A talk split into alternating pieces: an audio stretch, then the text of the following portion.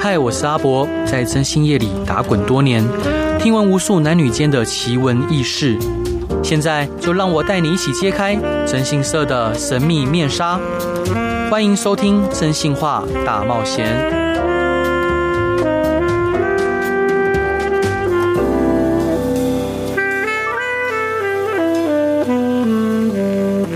Hello，各位亲爱的听众朋友，大家晚安，欢迎回到飞碟电台，收听由我真心社阿仔所主持的《真心话大冒险》。每周一到周五晚上十一点到十二点，用声音、用故事、用音乐陪伴您。嗯，在你们心中，呃，我是一个怎么样的人呢？今天想要邀请到的是我两位很重要的，嗯，长辈吗？ 这样讲长辈好像有点不好意思。呃，我很重要的一位姐姐韩仙姐，各位听众，大家好。还有我很喜欢的一位大哥陶哥，你好。大家好，哎，阿阿姐，我们第一次认识是二零零九年，对，好、那时候是一周刊还是近近近周刊？哦一周刊一周一刊周。对，那那那时候，呃，为什么会选到是杨明介绍的 吗？对对，是波基介绍的。那、嗯那个时候我才进一周刊半年嘛，哦，嗯才三十出头，然后阿伯才二十四五岁，对就是一个小伙 子。对，那那个时候是因为我们主管希望我们采访一些比较特殊的，呃呃。特殊背景的人哦，所以对我那一段时间找了一些什么黑道兄弟啦，对，呃，酒店经济啦，嗯，那后来那个我就想说，那征信社我本来也也想访，那对，因为我在路上有看到很多招牌嘛，对哦、有有一些人这样子。嗯哼，那后来同业就跑社会的同业就介绍了我嗯，那个阿宅这样子，啊，就是嗯对对，就我，对，然后、所以我那时候很有趣哦，想说我可以看到很，因为我我从来没有想象过嗯，那个社呃那个征信社的人，我想应该都是刺龙刺凤啊，对对，那或者是看起来就是江湖味很重，嗯，呃，看起来是飞天遁地，可以跟我说一些很刺激的故事这样。是，嗯哼，那就没想到出现的是一个，哎、好像大学刚毕业，是不是？是，就反正也也做两三年了，那时候， 对，对，就是又很瘦，那时候就因 为、啊现在很胖，对那时候就很瘦，然后好像大学刚毕业，我想，哎、怎么跟我想的差那么多？嗯啊，是能跟我讲什么？对对，没错。我而且那那时候其实有点不不太好意思，因为我那时候刚刚跟女朋友让她不开心，哦，让让那时候女朋友不开心。如果姐姐你还记得的时候，我旁边有一位很娇小的女生，哎那时候你说一起来受访吗？呃没有，她没有受访，她就在在旁边看着。然后这样啊对，一个很瘦、很很很娇小的女生，因为我刚让她生气，所以我那天把头发全部剃光，跟她道歉。所以我头上戴那是假发，哦，这样啊， 对，所以所以所以其实就是那时候在拍照，我还记得在那个捷运站旁边拍照嘛，然后哦、我就觉得很很不自在，因为就是我一直很在意头发的事情，你觉得他有可能会被风一吹就飞走了？哎、对，而且我觉得就戴的很不自然，所以其实当下非常的紧张，哦，原来是假发。对，是假发，对十几年后你没有告诉我，所以当时你一定不敢摸一摸你的刘海，这样对等一下就掉下来 了。对，没错，所以那时候其实很很紧张，哦，是这样，所以感觉很别扭。嗯，对，哦，我我我不记得，我没有印象旁边有女生在盯呃叫什么盯梢吗？因嗯为我记得我那次跟你约在东区对的一个小店，然后讲了很久的话。对，在咖啡就是巷弄里面的一个咖啡店，对对我想跟各位听众朋友报告，就是韩千姐是一位非常资深的记者，同时也是一位非常嗯、呃洗练的一位文字工作者。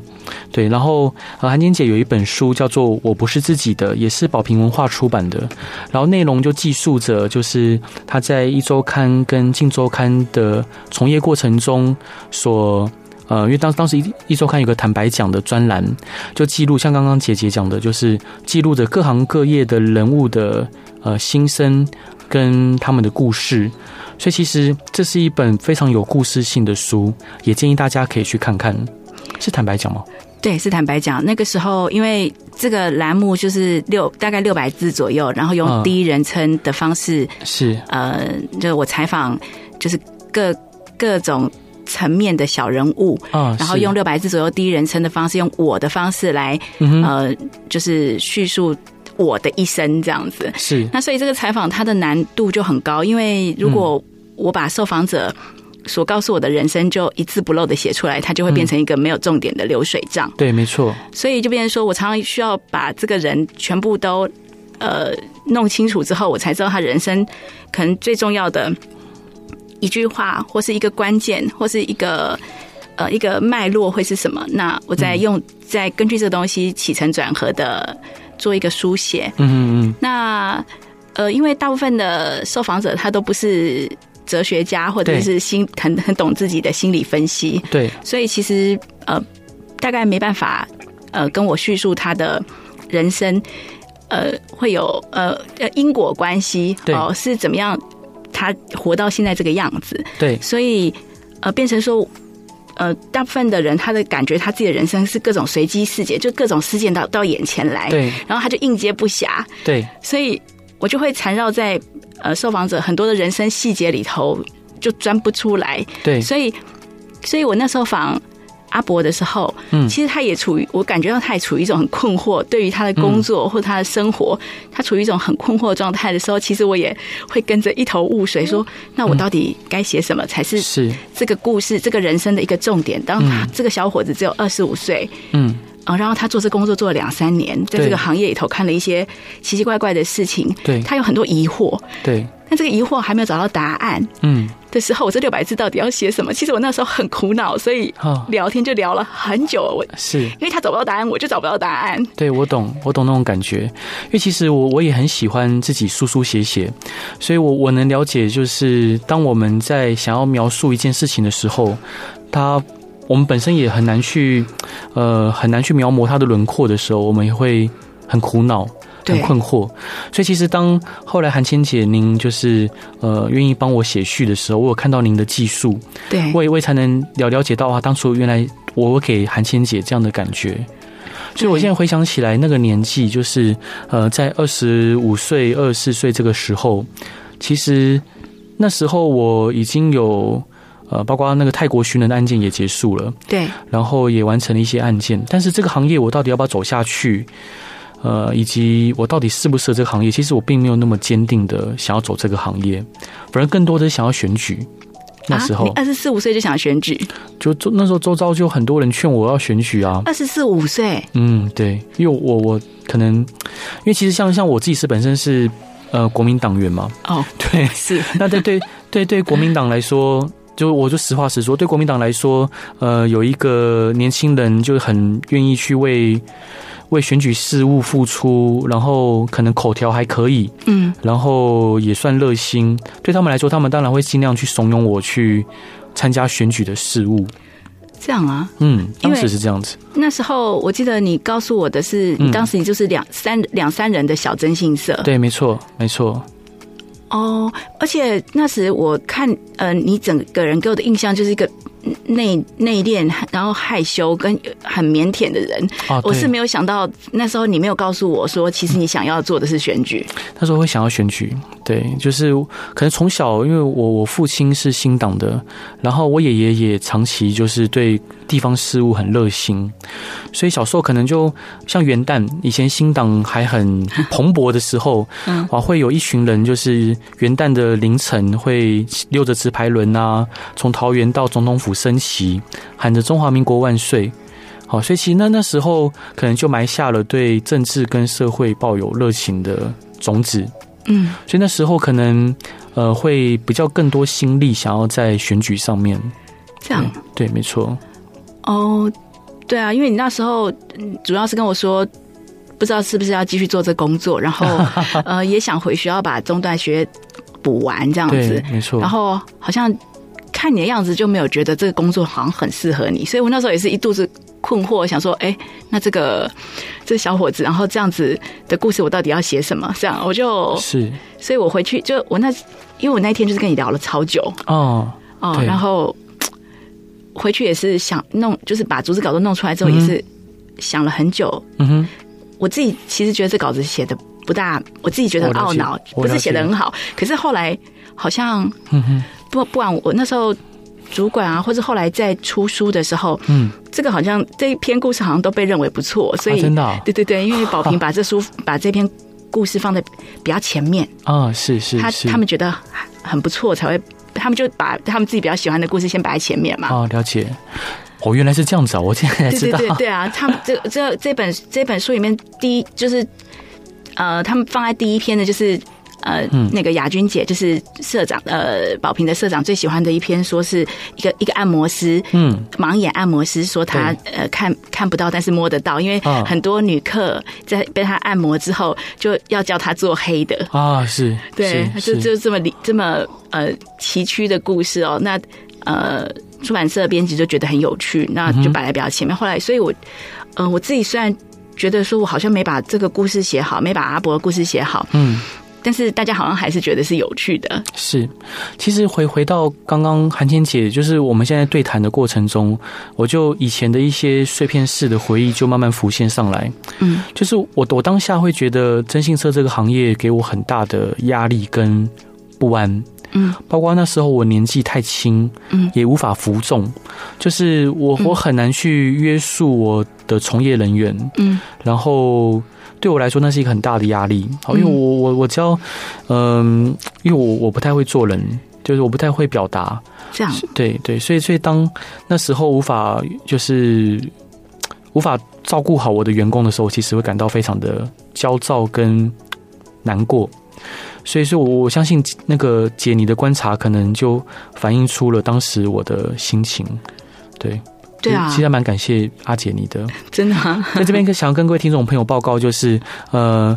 如果各位有有机会见到韩千姐，你会发现她是一位非常具有热情跟能量的一位女性，就是她的眼睛是永远放着光，然后亮亮的，哦这样， 然后然后有有嗯，就是很迷人的卧蚕，然后我记得那时候第一次见到韩千姐的时候，觉得好娇小啊。那时候了，那时候 这样的啊是我记得记得，然后他总是抱着很多呃，就是好奇跟呃热热切的眼神去探寻各种问题，然后又不会让人觉得不开心或不舒服。所以我觉得，不管是身为文字工作者或是记者，我觉得韩千姐都是一位非常令人敬佩的一位姐姐。哦这是这是我这是我的感受。那嗯。阿阿姐，你第一段想分享给大家的歌是什么歌？ 哎，就是张雨生的《我的未来不是梦》好哦，，啊为什么想分享这首歌？就是呃，因为阿伯的故事哦，就让我觉得最有趣的就是我那时候嗯，就是一跟他一样就很困惑、那对他很困惑，说他到底还要不要留在这一行？我也很困惑，哎，这个小伙子怎么会是征信社的呢？ 然后后来，嗯，呃，我就过了十几年嘛，因为访完了之后，我们就没有什么联络了哦。对因为我跟受访者的关系通常就是，如果有有加脸书，那就是脸书按个赞；那如果没有，就就就失联了。嗯，那但是我就看到那个阿伯，哎，我开车的时候经过高速公路，我就看到哎，那个 T 字看板上有他，然后我就知道他把事业做得不错了。是上上帝保佑，也谢谢阿姐。对，我就想说，哎，这个小伙子他当初就是那时候采访的时候有说一些他的想法啊，他嗯他对征信社的一些想法。那那个这十几年来，我就发发现他真的就一一有实现这样子，嗯所以这个是就让我想起我国中的时候这一首歌。啊国中哦对，是我国中的时候的歌。 那张雨生的《我的未来不是梦》。好，我们一起来听张雨生的《我的未来不是梦》。Hello，各位亲爱的听众朋友，大家晚安，欢迎回到飞碟电台，收听由我真心是阿仔所主持的《真心话大冒险》。每周一到周五晚上十点到十二点，用声音、用故事、用音乐陪伴您。今天邀请到的是我非常尊敬而且喜爱的两位长辈，一位是资深的摄影师陶哥， 嗨，大家好，博哥好。一位是呃我非常喜欢的一位姐姐韩千姐。呃，听众朋友大家好，陶陶哥称呼您是就怎么称呼您比较好？就是您是怎么定位自己？其实我的工作呃这二十多年来都是在媒体担任摄影记者，摄影记者对。那但是其实现在嗯的整个的行业变化已经很大了，哦对哦所以都可以，没关系。是哎，摄影记者跟就是他他他的特性是什么？他有没有什么相较于韩千姐就是最大的差异在哪里？我们最大的问题在于说，我们对于任何的新闻事件或是新闻人物，哦对啊、我们都必须在现场。哇因哦为，在现场你才会有画面，对，没错，事后打电话是不可能有画面的。对 对，没错，所以我们基本上经历过大概所有新闻事件的现场，这个这个工作比较特别的地方。是。那陶哥，像新闻有分很多种线啊，譬如说社会啊、警政啊，好，或者是汽车或消费线，您主要跑的是什么线？呃，我最早在报社，当然什么线都跑啊。对那呃，二零零一年以后，我到一周刊的娱乐组服务，啊，所以是在狗仔队待过不少时间。是那后来一周刊结束了以后，那后来到了电视台，对开始拍纪录片，纪录片然后才认识阿伯。啊，是。谢谢谢谢陶哥，陶哥，那你自己本身比较喜欢拍纪录片还是我跑比社较会议题？我比较喜欢拍纪录片，为什么？我觉得在。拍阿伯这支片的时候，嗯我自己也在问自己这个问题。是其实，在一开始跟阿伯认认识的第一次，我们聊的第一次，，对嗯出去以后我就跟韩谦讲，我觉得这是一个赎罪的故事。啊，是好，就是我觉得这个罪不是说真正的犯罪嗯对啊，违法不是这样子，嗯嗯就是一个对于自己心里的嗯啊某些要求，对或者是某些呃自我的认知或是辩证的一个想法。对那我觉得，因为长期在呃狗仔队工作对啊，当然我们做的工作是一个媒体的一个发掘真相的一个一个新闻的工作，没错，呃，但是仍然会发生很多让我自己心里面觉得呃很难去完全说服自己的，不管压力也好，不管是、呃心里的一些情绪上的呃呃的压抑也好，对那我觉得这些东西其实都。都跟征信社这个工作有点像，是所以我我在一开始认识阿伯的时候，我嗯对这个题目就很有兴趣，因为是呃，我觉得我好像在阿伯的身上看到自己自己的某一些部分，嗯嗯对，嗯。大概是这样。我第一次见到陶陶哥的时候，就觉得很亲切，可能因为同样都是呃，就是都本本中，然后有一些类似的成长背景，对啊。然后但陶陶哥呃，就是比我年年年长，所以我我非常敬重陶哥，对，所以我只是很很很少有机会可以跟陶陶陶哥联联系，所以今天能是看到老哥，你也觉得很开心。老老哥，那你呃从事狗仔的呃，我就这样称，因为称狗狗仔，好像人家说是比较也不会啦，不会啦，不啊因会为不会对嗯呃，因为意大利呃，意大利的媒体开始有 paparazzo 这这种、嗯这种工作嘛，对，好，那它翻译过来就是狗仔队。是那最早是因为香港的警队，啊，他们有一个专门负责跟踪、对跟监对，的一个单位，嗯，他们就叫做狗仔队。哇哦，那老哥可以分享，就是你觉得印象最深刻，让你觉得有点遗憾，或觉得呃，可能当当当时嗯，给你很大冲击的。你的的的从业历程吗？是，当然就是狗仔队嘛，哦，嗯就是我们基本上呃发掘的目标哈，对是，呃最重要当然就是丑闻啊，啊，丑没闻没有丑闻那就绯闻，啊，是对，那这个在当时的台湾社会啊，对这是一个算是一个很新鲜的一种新的媒体形态，当时是对，对所以一周刊也在那个时候获得了很大的成功，对那我印象中比较深刻的，嗯，比如说在零六年哦，大概06年哦十十十六年前了。哦，对，呃，比如说那时候有有有一些，呃呃，比如像那个那个时候有一个有名的呃明星叫倪敏然哦啊那是可能可能比较，这是可能比较资深一点的听众对会比较清楚啊。对呃，他后来就是因为他自己忧郁症的关系哦，可能嗯去自杀。对，好那这当然是一件很让人遗憾的事情。嗯当然对，那但是当时其实，在我们自己内部里面，会有一些同事就会有一些心情上的反应嗯啊、会觉得说是不是某些呃我们在做的某些报道对揭露揭露了他一些，比如说他不愿意被人家知道的婚外情对啊、，对他造成了某些压力。没错，啊，那可能造成这样的遗憾。嗯，那呃，真实的状况到底怎么样？我我们不是李敏然，我们不知道。嗯对我们不知道，但是我觉得，对于当时的这个呃正正在从事这样的工作的年轻的我来说，嗯这其实是一种呃，会让我去反思一些东西，然后是也会觉得呃，这样的工作好像有它必然发生的一些负面的一些副作嗯用。是对，大概我我我我我在想哦，其实因为当初在拍纪录片的时候，嗯哦对那呃，跟着阿伯的公司的同事，啊，还是去执行了一场任务。对是 对其实，在那个当下，呃，我的心情是很复杂的，对，因为我发现你们整个征信社的这个操作方式，嗯嗯似曾相识，对因为我们是的做法差不多，对那只是差别在于后半段。嗯啊，那呃，当然，因为征信社主要是帮客户解决问题，对啊，那当然一切都要以合法为前提的一个状况。对那之后进去啊谈判啊，这对当然这是另外的事情。那媒体不是嘛？啊，媒对体不不需要去谈判，所以我们对可能就是做完这个案子，我们大家就撤了。嗯但其实基本上整个的思考逻辑跟跟这个呃执行业务的方哎式方式是很像对的。那呃，虽然其实我们都是想要解决问题为出发点啊、嗯但是我想这个长期来讲，心里是会有一些感受的，会有因点为感受很多的东西不是你想要做的好，嗯嗯它就会好；对，不是没错你想要帮他的忙，对你就帮得到。啊，陶陶陶哥，你讲的好好，我都会，对啊，就有点有点难过。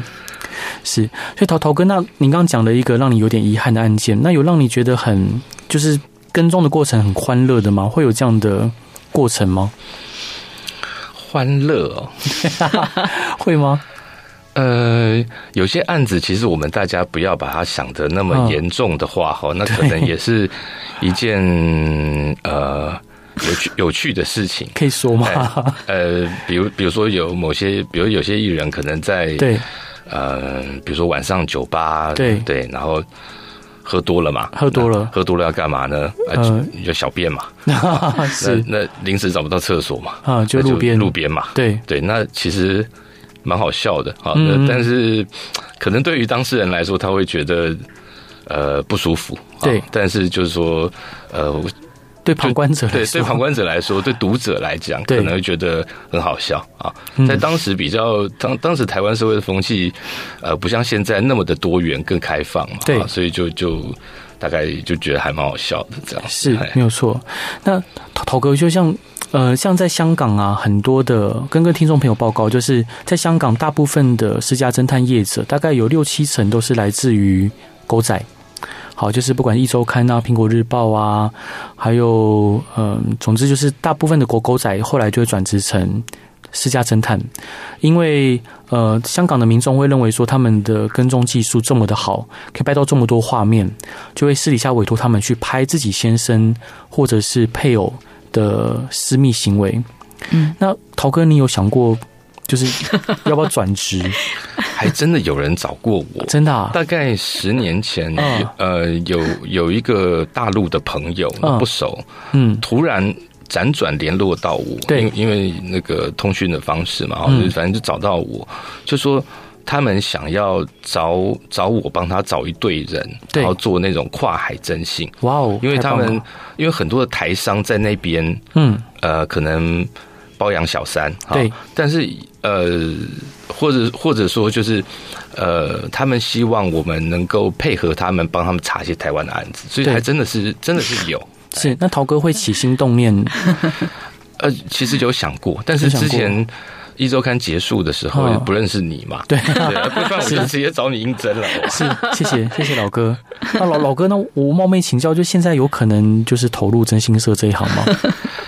呃，因为媒体越来越不景气哈、哦所以这个嗯相当的值得考虑的一是个行业。好，老老对老哥，我们真的很需要你。对啊，因为其实跟跟老哥报告，还有跟韩千姐报告，其实在这个行业里面，呃，我很老实的说哈，也跟各位听众朋友坦诚哦，因为长这个行业长期以来给很多国人负面的印象，然后。呃，讲明白一点，就是这个行征信社这一行被视为不入流的一个行业，所以其实很多嗯优秀的青年或者是呃有能力的人，他可能不会把这个行业当做首选，即使他们很适合。对，真的。所以呃老老实说，我能在这个行业里面就是发展的比较快，也不是因为我能力好，而是这个行业的其他同同同行，可能很多人甚至连大学都没有读过，然后平常要他们看书，简直像他要他们命一样。所以，我觉得如果说能有像陶哥，呃，这么就是值得信赖，然后又 啊谢谢谢谢，学有专精的人可以投入这个行业，其实我觉得它会是一个很很重要的一个指标，因为其实这行业里面没有像陶哥这么可是不是有一些军官啊、警官嗯那个退休之后也会转做征信社嘛？哦，会没有错。像我们公司的呃韩坚姐也看过，我们对我们调查主任也是宪兵退下来的，对对对，那先个聊看起来很干练。是没有错。这就是但是更多，我们需要更多像这样子优秀的伙伴。像你们去跟那个当事人的对照谈判的那那样的代表，看起来嗯都是哦比较懂有素养的。啊、是是，对不他他对他也是海军退伍的，对啊，这军官啊、警官他们的一些法律或者是这些人情世故上的一些素养，看起来好像都蛮值得信任的。是没有错。但只是这个行业，包括其实包括我们这公司里面，呃，有一些伙伴，我觉得都还是需要再提升。所以，因为主要是因为陶陶哥非常值得信 赖，所以真的很呃很希望这真的是一个好消息啊！我可以跟以前的同事啊联络一下，也许我们是报一对。 好、啊，没问题，没问题，好吧。陶哥这一段你想分享灭火器的什么歌？ 呃，我想分享灭火器的一首我很喜欢的歌，叫《长途夜车》。啊，为为什么想分享这首歌啊？嗯，这首歌有一种呃寻找目标，然后、嗯呃流浪天涯，然后回头，然后找到自己人生的一个一个路啊。人家呃，我们业界常说哈，嗯这男儿有泪不轻弹，只因未听灭火 器。呃我老老老哥，你晚上有坐过火车吗？就是做过，做过，做哦过。，我超爱半夜坐平快车，现在没有了。哎，嗯然后这首歌也是也是我对阿伯的一个嗯刚开始的感觉。 啊，是哎，好吧，那我们就一起来听灭火器的《长途夜车》。Hello，各位亲爱的听众朋友，大家晚安，欢迎回到飞碟电台，收听由我真心是阿仔所主持的《真心话大冒险》，每周一到周五晚上十一点到十二点，用声音、用故事、用音乐陪伴你。刚刚聊到，就是我觉得陶哥非常适合真心社。但因为呃，因为之前我们在节之前节目里面有聊到，就是我觉得一个做一个好的征信社人员，其实最重要最重要的特质就是要有原则，而且要有热情，嗯还有要值得信赖。我觉得这这其实不光是不光是对客户，对公司来说也是的。所以呃，各位如果说呃你们有看到陶哥，你们就会看到陶哥其实呃年纪比我稍长一些，但是他非常的看第一个看不出年纪，然后第二个他呃笑的时候非常的嗯温暖，就是一个非常温暖的人。然后呃两颊会有深深的法令纹，但是又不会让人觉得很严肃。然后眼眼神也是非常的清澈，然后身材也保持的非常好。啊，谢谢，谢对谢。我我相信就是其实像像我自己就要稍微一放纵一下，就开始变胖。现在就跟气球一样，忽胖忽 瘦。但像像陶哥，呃，就身材能保持那么好，我我能想见，就是他生活是有一定自律的。对，然后啊谢谢谢谢对，然后呃，就是他有，就是非常令客户值得，就是客户看到他也会觉得非常信赖，然后觉得安心。我觉得，所以如果能跟陶哥合作，一定是很棒的一件事情。啊，这我真的是要慎重 考虑，很棒，我觉得这是一个很棒的机会。是，那陶陶哥为什么当初会加入就是记者这一行呃，其实我因为我念的是传播科系，传播？那嗯在那个时代啊，就是媒体百花齐放，哦，所对以很自然的毕业就进了报社。对，那我自己又很喜欢摄影，对啊所以就决定以摄影记者为工作。嗯，呃，当然后来物换星移哦，这 个这个媒体的变化也很大，所哦啊是以就也也经历了很多的转折。对啊。老老哥，我昨天跟一位那个前辈聊天啊，他说一九一九九二年那个时候，中广的记者有十八个月的年终，是真的吗？是啊，那时候我一九九七年出道，啊，等于说我当兵退伍的第二天，对我就上班，哇哦那根本没有任何让你喘息的机 会，所有的媒体都 呃需求很多人。对，啊，因为那一年发生一个很重大的新闻事件，就是嗯陈进兴案。哦，对，没错，呃，陈进兴案等于就是全台的记者突然发现，通通人不够用了，然后对新的媒体一家一家的开。对对，，那时候运气很好，就是哦待遇也还不错，这样是。所以，所以，所以那个那个陶哥一开始加入哪一家媒体啊？可以问吗？啊。我一开始在《民众日报》民的众台日报北哦分社，是对是但是是，很快就跳槽了，这样。跳槽哎。陶哥你，呃，就是因为我每个行业都有每个行业的辛苦嘛，是那我相信很多听众朋友会想知道说，从事媒体工作跟记者的工作，他最辛苦跟呃最难适应或最难让家人接受的是什么？嗯，一般一般来讲哦，我们的工作最最让一家人难以接受，就是时间不固定。时间不固定，呃，可能呃时间很长对，啊啊，也可能时间很短。时间很短呃，可能一大早，也可能要半夜。啊，那在这种不不固定的状况之下，呃就是需要时间去调试跟习惯。是。是，那假设半夜突然要出勤，可以拒绝吗？呃，就拿 我们我们我的我们去拍你啊那个纪是录片的那一场来说，对，对对礼拜五晚上对十一点半嗯啊，因为其实我我现在我现在在拍纪录片，所以我们的休假是六日哈，都嗯是正常的。，对那礼拜五晚上十一点半接到你的电话，对说第二天早上七点再交息， 对，？去还是不去 是，不去就没东西了，对，因为我们一定要到现场，所是以怎么样也都要去。啊，怎么样都要去。对所以以前从事呃，不管是报摄影记者的工作，或是狗仔工作，也是这样子吗？就是是有有其他人可以帮忙或指代吗？呃，当然就说。呃，同组的同事嗯会互相的 cover 代理嗯啊，嗯这嗯这个是一定的。对但是因为现在在拍纪录片，基本上就是 case by case 嘛，对，啊，所以这个 case 的相关东西，尽可能就是我自己亲亲自去处理，啊嗯哦尽尽量这样。是理解。因为我在我记得在当年跟韩千姐聊天的时候，姐阿阿姐有提到说，就是呃，周刊的记者比较不会用追踪器这样的东西去跟踪，因对为因为违法嘛，对因为违法。那当然，征信社很常用。那呃，跟想要请教陶哥，就是你们是如何跟到对方的？您刚刚讲这个追踪器啊哦，这是真的就是我们心中的痛，哎，是因为我们当时真的慎重考虑了追踪器。对呃而且找了很多业者嘿提供，那当然已经这是二十年前的事情啊。对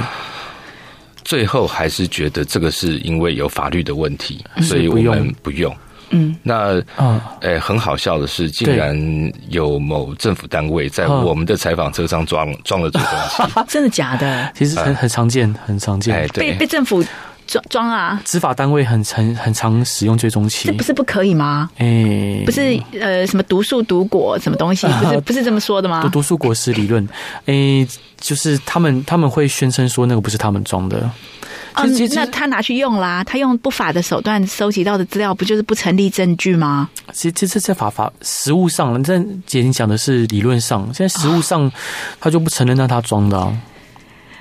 哎，可是他拿去用啦。诶、他他哦，他只他是他他跟他踪，他会宣称说是我跟到的。就是我 OK 我是用跟踪跟到的，他不会说哎、我是用追踪器的辅助才跟到的。其实哦不管是海巡调查局或者是呃刑警侦查队，这样使用追踪器的比例其实非常的高。这样，对，甚至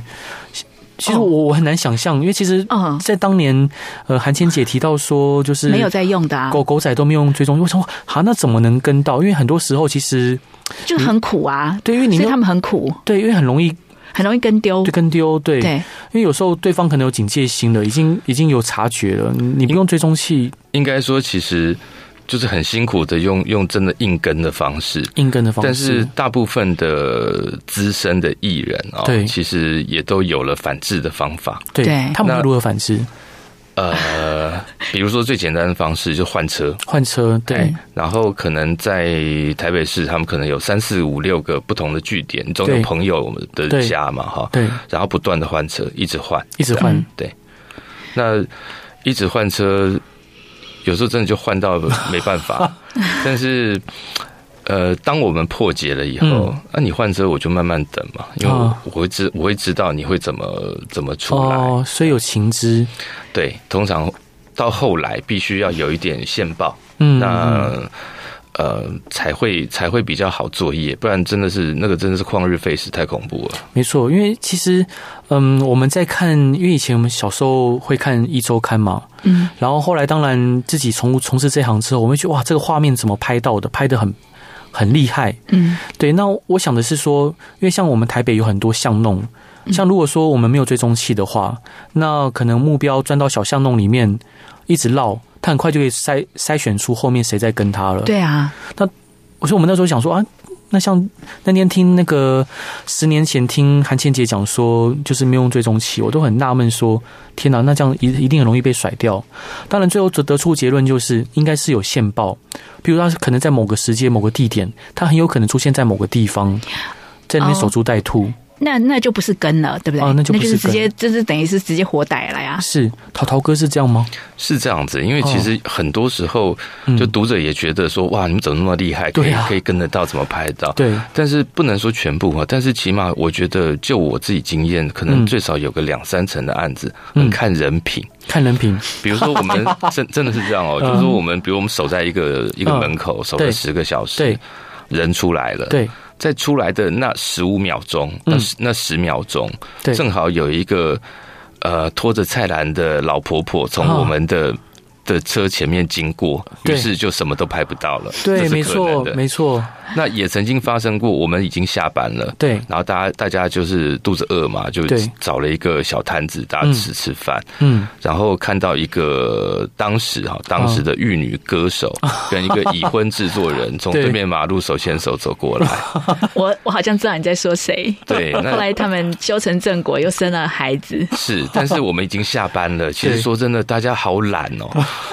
但是他就走过来，而且就红灯，然后就站在 那边，那怎么办？那就拿起来拍了两张，继续吃 面啦，不然呢？哦这样啊，就顺手卡两张，对，有时候就是这样子。啊哦那就捡到的。对哎、，有时候真的运气真的很重要、哎，就是、对啊我不知道姐姐你相不相信运气这件事情。相信相我信，我我我觉得活活的年纪越长，就越会觉得说，有的时候天不让你成，你这事情你怎么努力都成不了。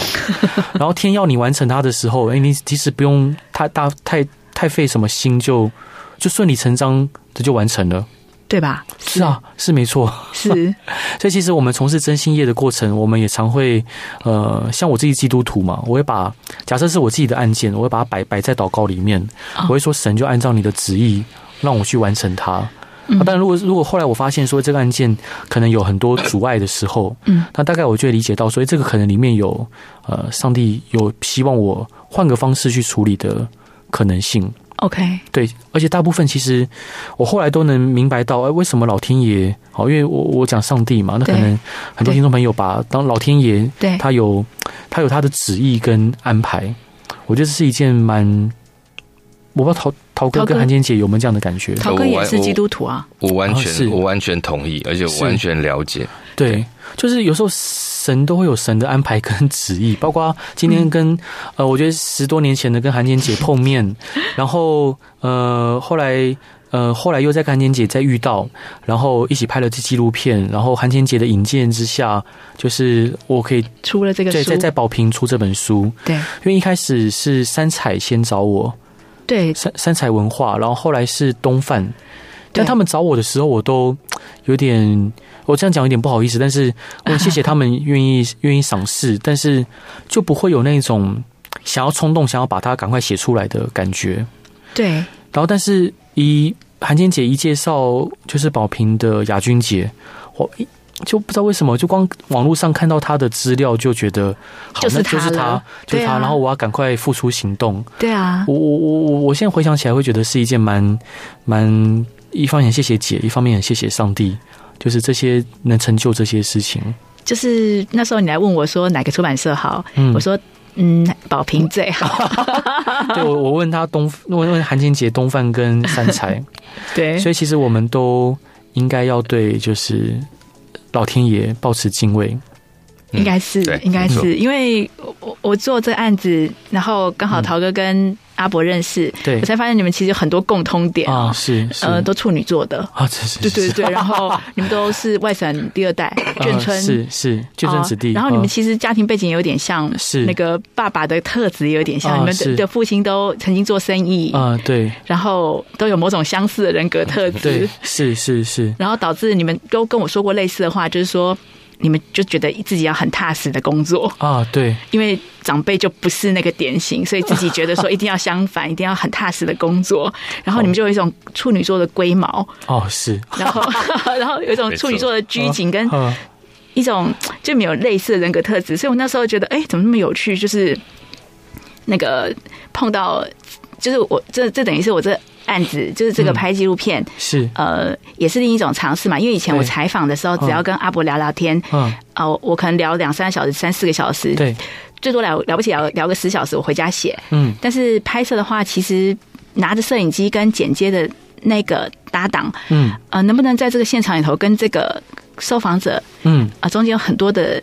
呃心灵层次的共鸣啊、嗯这件事情就牵涉到他他他这个等于是一个眼睛嘛，他的对镜头等于是一个眼睛，是然后他剪的时候等于是他他对这个人的想法，嗯对这这这个人生故事的想法哼，没啊那错所以如果有共鸣。的情况之下，其实他那个表达就会很深刻。嗯。那嗯，各位听众朋友，我觉得跟韩千姐还有陶哥其实就一集是聊不完的，所以明天呢，我们会继续